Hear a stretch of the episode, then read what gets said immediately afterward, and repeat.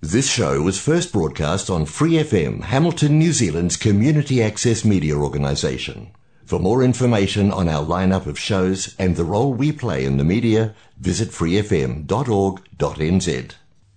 Kia ora. You're listening to the locals on Free FM 89.0. Ko Dan Armstrong ingoa. Every community is different. If we look just down the road to Otorohanga, you don't just have the township there. You've got multiple rural settlements and everything happening out on the coast. So, to get an understanding of the Otorohanga district, I thought I'd have a chat with the person who represents the place. So let's crack into it. This is The Locals, and this is Otorohanga Mayor Max Baxter.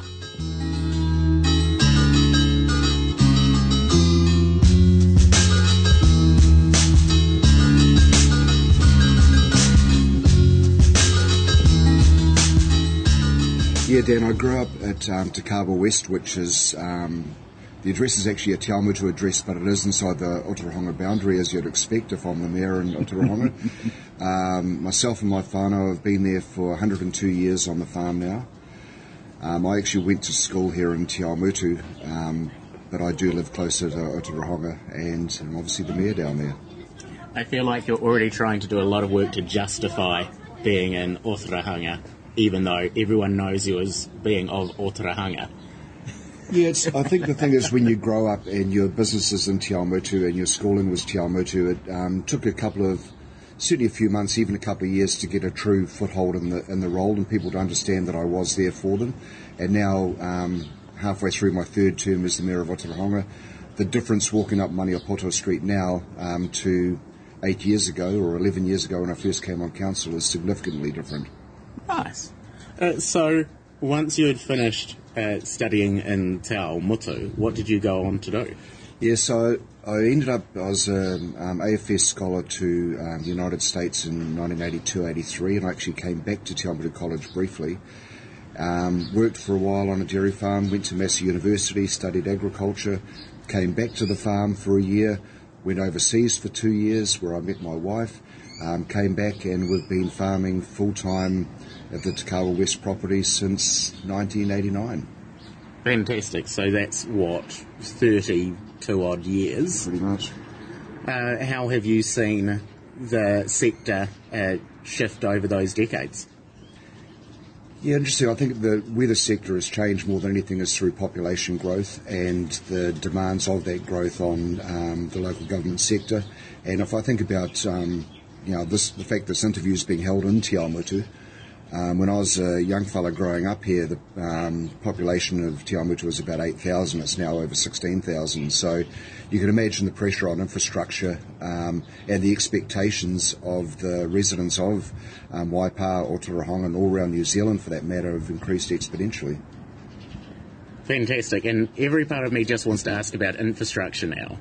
Um, but we'll, we'll, we'll, we'll, work towards it. can you tell me how did you get how did you first get involved with the Otorohanga uh, District Council? Yeah, I suppose there's a couple of things. I got approached by the um, deputy mayor back in um, 2010, asking if I was interested in standing for council, and we had a discussion. And certainly aware of what uh, my own parents had given back to the community and the little bit I'd done, it was time for me to give something more back once I got involved and studied the Resource Management Act, um, believe it or not, I actually got quite excited about the prospects of what I could do. It sounds quite sad when you say it like that, but um, I saw a lot, lot, of opportunity and probably identified myself as the potential mayor of Otorohanga and um, yeah, spent the next three years really understanding what the role entailed, um, watched what um, Dale Williams was doing at the time, and knowing that he was stepping down, um, I would like to argue it was a seamless transition into his shoes. And can you give us a sense of the Otorohanga area in the early 2010s when you were sort of scoping out uh, this idea? Yeah, I think probably if we go back earlier than the 2010s, Dan, I think um, for if we go back to the even the 1980s, um, probably Otorohanga was still in a real growth phase. It was a real small rural community. And I think what we've seen over the years, and this is going through from now back to you mentioning 2010, is a real maturing of the town. What is absolutely fantastic about Otorohanga, the community and the district, is it is still a community, and we've seen that disappear in the rural sector, and the bigger towns as they've changed exponentially. And I say to people a lot of the time when we say, oh, we need growth, we need growth, I'll argue every time, just be um, careful what you ask for because you will lose what is so absolutely special about um, where we live. That's, that's, that's quite interesting to, for you to discuss uh, the maturing of the community as well as, uh, the, I suppose, the complexity of growth. Um, while I had expected for us to talk a lot longer about you as an individual before we crack into the council. Um, you've sort of just barreled into it, and I, I, I admire that. Um, and I suppose that's in part because you're about to head off to an LGNZ conference. um, but backtracking a little bit, um, what are the things uh, as an individual that you actually enjoy when you're not thinking about the RMA? Um, you know, what do you do when you're being a human?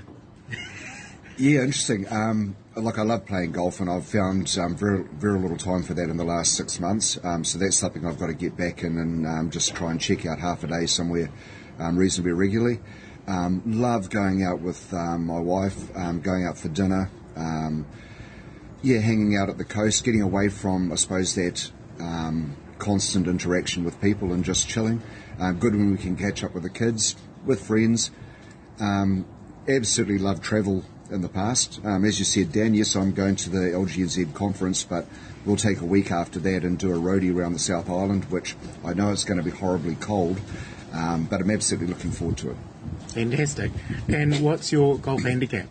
Um, I don't have one, and if I did, it would probably be in the mid-teens, I suppose. Okay, I know nothing about golf, so I will accept that answer. Thank you. Um, I'd really like to crack back into the council conversation.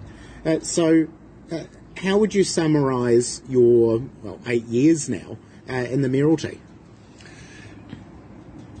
Growth and maturity, as much as anything. I think when you go in in that first term, um, you are running blind. I remember going into the office on the first day, and I sat down at my desk and asked myself the question, um, "What's next?" In fact, I actually asked my EA, "What do I do now?"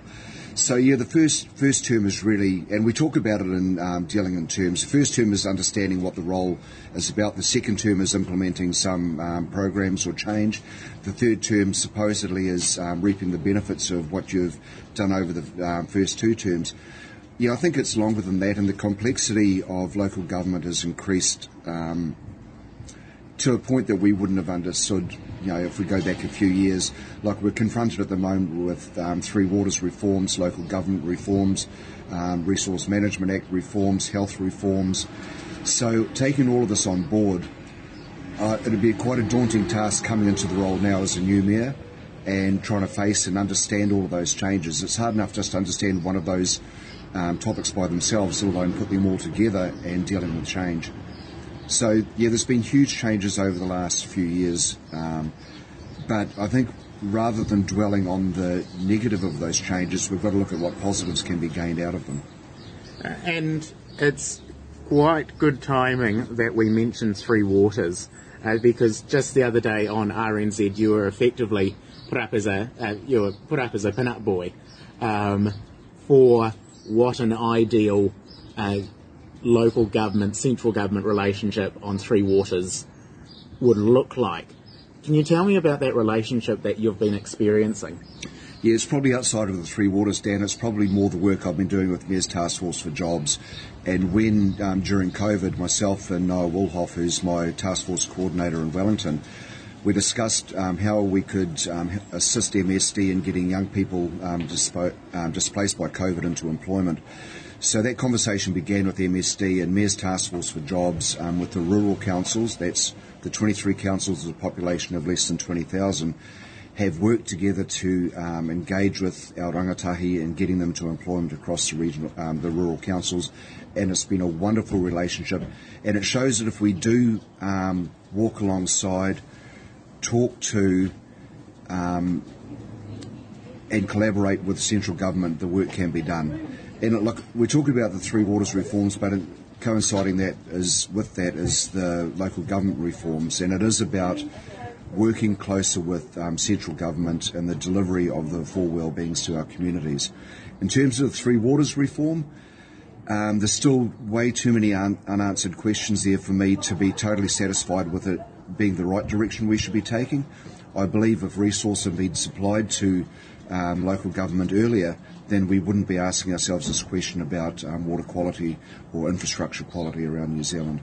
Rates alone is not enough to look after the infrastructure underground when we look at the population growth across the country. Uh, we're going to take a little break just as that car uh, makes noises. Um, but this is a good chance for me to ask you uh, what sort of three to four minute song would you like to be played uh, in the interim? Three to four minute song. Because it's my wife's favourite song, I'd probably have to go Guns N' Roses Patience. Okay. You're listening to the locals on Free FM 89.0.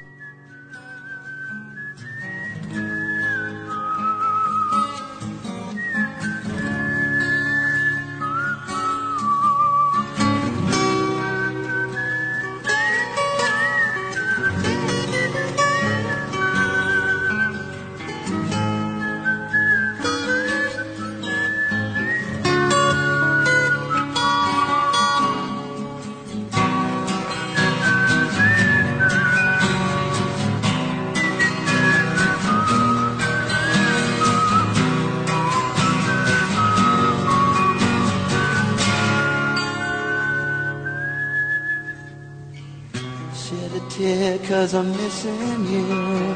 I'm still alright to smile. Girl, I think about you every day now. Was a time when I wasn't sure, but you set my mind at ease. There is no doubt you're in my heart now. Said, woman, take it slow, it'll work itself out fine. All we need is just a little patience. Said, sugar, make it slow, and we come together fine. All we need is just a little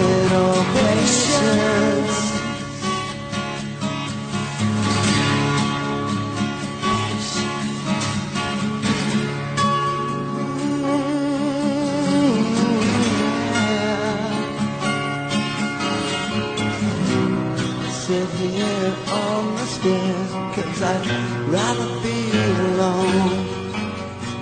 I can't have you right now I'll wait dear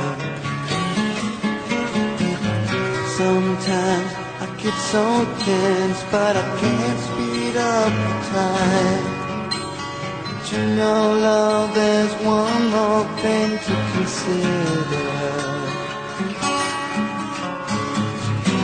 said, woman, take it slow.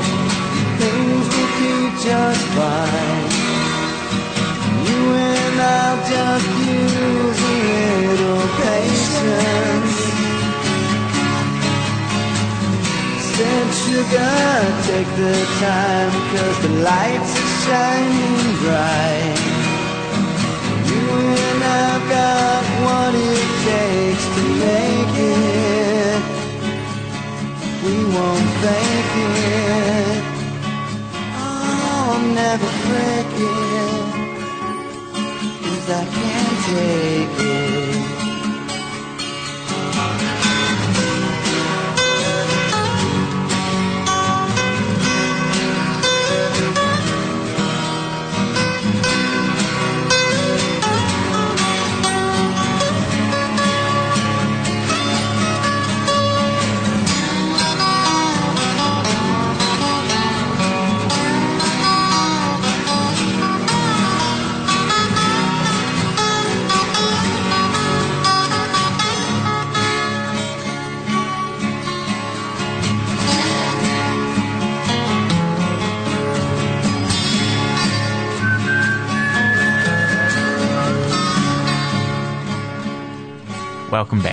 Here's part two of my conversation with Otorohanga Mayor Max Baxter. How do you perceive the state of Otorohanga district today? Awesome, um, really strong, and it's. I think what's made um, Otorohanga really strong is just the generosity um, and the passion shown by the people in the community. And we can go and we can look at the um, development of the playground. We can look at um, the dementia unit at Beattie Home. We can look at the medical centre. Um, we can look at our employment hub. We can look at our um, economic development officer. All these things that are really those first few things: the playground, the medical centre, um, Beattie Home development. All that's come about through public generosity, about a community sticking up its hand and saying, "Hey, we want something positive to happen here." Council has got a um, core task that it needs to perform. Obviously, that is going to change somewhat with the um, local government reform, but it's for a community and a district to get ahead. People have got to stand up and say, "Hey, let's get alongside each other and do something positive." And once one person puts their hand up and another person joins them, and then others can see um, the absolutely fantastic impact that has on a community, and so many people have got on board. It's, uh, it's, it's really um, very humbling. And you can't see it because this is a audio platform listener, uh, but uh, as Max describes this, he has a, a, rather large grin on his face. You know, sort of, you have the, the, the face of a chuffed dad. Um, yeah, it's it's it's it's actually quite adorable. Um, yeah. No, thanks, Dan. I, and I think when um, somebody goes through town and um, they say, "Oh my gosh, the town looks really um, cared for. It looks like it's looked after. Um, it's vibrant." And we know that um, our small communities across the country have taken a real hiding through COVID, and they take a little while to get back. Look, we've got a couple more vacant stores. Um, but I certainly know that as we go through this big transition period and the world changes, that um, those stores will fill up again and um, we'll be good to go because there is a vibrancy and there's a real um, positivity in the community and district, which is great to see. And the Otorohanga district is more than just uh, the, the community of Otorohanga. Uh, you're out to the coast as well. Can you tell me what's the state of the rest of your area? really good. I mean, we've known, and we argue this quite a bit. Um, I suppose I had a bit of a dig at um, Mayor Goff the other day when Auckland was talking about whether they'd pull out of the Three Waters reform or not. And I said, look, all councils need to be on board for this to work. And let's just keep on, uh, be very mindful of what has kept the economy throat, um, economy afloat um, during the COVID era. It's primary industry, and primary industry is led through rural and provincial New Zealand. So the big cities can't forget us because we are the backbone of New Zealand still, regardless of what um, our city folk may think. So in terms of our district, yeah, from um, Arohena on the east to Kawhia on the west and Aotea, yeah, really, really positive. Um, Kawhia, I mean, it's always that dilemma: do we keep this beautiful little um, sleepy seaside town, or others want to go in there and populate the place and, and change it? I mean, there's arguments for both, but I think it's still an absolutely special um, gem in our community and our district. Actually, the whole place is. I mean, you just drive around the Otorohanga district and you have to be pretty happy with where we live. And where do you sit on the debate about the future of Kawhia? Oh, that's not for me to say, Dan. I don't live well, there. Well, you're the mayor. Yeah, I'm there. I just, again, we want the vibrancy. Um, you want people to be positive, working side, side by side with each other. Um, again, it probably goes back to the growth argument with um, um, Otorohanga as well. When you have organic growth, it is way easier to handle and um, everybody comes on board.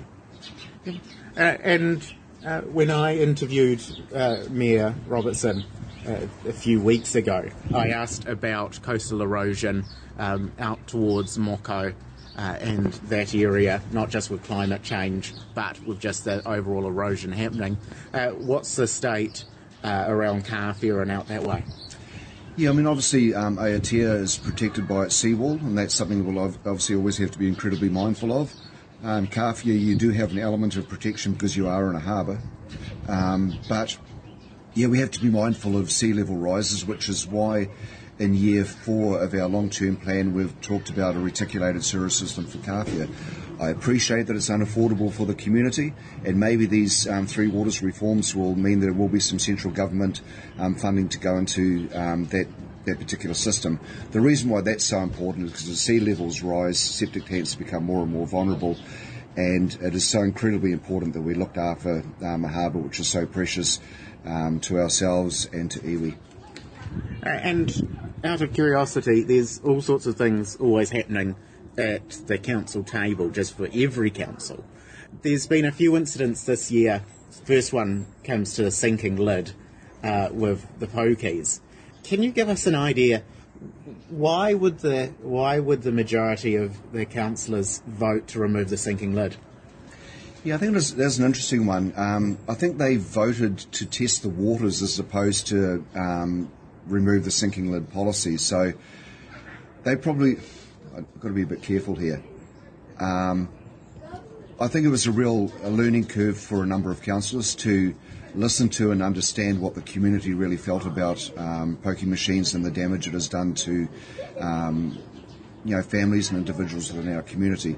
I think my words were at the time when they were talking about this, because as you're fully aware, Dan, I voted against um, going out for public consultation on this because I was a big supporter of the sinking lid. As I said, be careful what you ask for. And I think what was very pleasing for me was the community sticking its hands in the air and going, hey, no, no, no, no, no, no, we retain what we have. Yes, so I think, again, council is just asking the question um, and then understanding what the community feels. That's democracy. Uh, I think Otorohanga was one of the first councils in the region, I suppose. Well, it's more King Country than Waikato, but in this general area that voted to include Māori wards. Yeah, so we were definitely um, one of the very few councils, and I think the first um, for the next local government elections to go um, to adopt Māori wards without going up for public consultation. Now, the reason why you go out for consultation is to consult with those who are affected by decisions that are made by council. Now, the only people that could be affected either way, negatively or positively, would be Maori themselves. Um, and we'd had a clear mandate from um, our different iwi groups and leadership groups that they were um, in favour of having Maori wards within our district. So now we're just going through the conversations about how that looks, how it works. Um, Yes, so yeah, very proud of our councillors to make their decision as they did, and it certainly led the way for other councils to stand up and, one would argue, be brave. Yeah. And how do you reflect on your relationship with Maniapoto and local uh, hapu? Yeah, that's an interesting question as well because there's a few few things we have to do um, which um, are part of legislation. One of that is paying regard to um, the Treaty of Waitangi and that there comes both with the central government relationship and our relationship with central government and um, and the treaty. So when we opened our chambers um, after they had some renovation work done, part of my speech at that point there was you could have Maori wards, you can have a relationship with iwi, but it's no good unless it's done on trust. So for the last seven or eight years, one would argue that it's been going through that journey of developing the trust. Um, we've got there now, and as we know with any relationship and any partnership, when you've got that sort of um, background history and understanding of each other, then you can work together very, very well. Um, without it, it just becomes a challenge. And I know we're sort of thinking about the future at this point, and you know, anything could happen. Uh, but uh, what do you think the eventual uh, Maniapoto Treaty settlement will do for your area, for the Otorohanga and broader area? Look, I think it can only be um, absolutely positive for Maniapoto and it, um, positive for um, the rangatahi within our district so we can um, make sure that everybody is well looked after within our district and community. Everybody is well housed, everybody is warm, everybody is fed, everybody is well educated. So when we can have that sort of strength, as we know, your, your weakest link. Um, uh, so I'll start again. Something is only good as its, um, is only as strong as its weakest link. So if we've got everybody um, looked after um, within our district, then we can only be stronger. Fantastic. And at the end of my sort of profile episodes and interviews, I run some little quick questions, mm-hmm. uh, just to no, nothing sort of uh, slanderous or or okay. yeah Go for it, Dan. Okie dokes. Uh, it's the last thing that you ate. Scrambled eggs. If you hadn't have gotten into local government, what would you have done in the last what, 12 years? Yeah, that's a that's a good question. Um, I don't think it would have been farming. Injury has stopped me from carrying on on that journey. Um, I think there would be promotion or sales in some regard. Um, we'll have to explore that at this point. Possibly a bit more study, actually, Okay. um, because I think that for me, whatever the next stage is, um, that would have to be beneficial. What area would you like to study or think about studying? I don't want to um, open the next question. I, I just I'd rather keep some of those to myself at the moment. I really didn't know that was going to be the one to catch you. um, um, uh, what inspires you? What inspires me? Um, the challenge, and I think if you know, not so long ago, in fact, two months ago, I did um, a marathon on crutches and a half marathon on crutches, and I knew that um, the shoulders would take a bit of a hiding, and, and they did. And what I do realise, that, um, and I've realised it a few times in my life now, my mind is stronger than my body. Um, so, yeah, I think the challenge. Um, when you're put in a corner at times and you have to fight your way out of it, yeah. What was the last thing that made you laugh? Last thing that made me laugh. Oh, I was looking at a really laugh. Was, um, my wife and I were in a bottle store, and I thought about um, my dad. It was a bottle of red wine, and it was called um, the Old Bastard. And I thought how appropriate it would be um, for getting that for his birthday.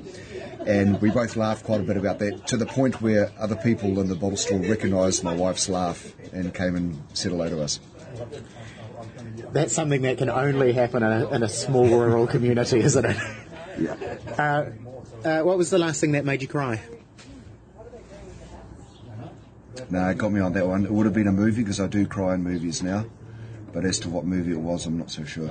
Okay. It Wasn't like Marley and me in the last 10 minutes or something. um, do you have a piece of advice for your younger self? Um, I think follow your dream, and I think the door's always open, but you and you've got to look for that door. Um, it's not going to come to you, so yeah, you have to keep on pursuing opportunity. Um, yeah, keep looking. Thanks, Max. It was good to have a chat with you. And if you need any more information on the Otorohanga District Council, you can call them on 07 873 4000 or head to otodc.govt.nz. That wraps up another show. You can find this and other episodes on Spotify and Apple Podcasts. Just search The Locals, and I'll pop those links up on the Dan Armstrong Waipa and Country Facebook page. As always, we'll be back next Monday. But until next time, thanks for listening. Cheers. Haere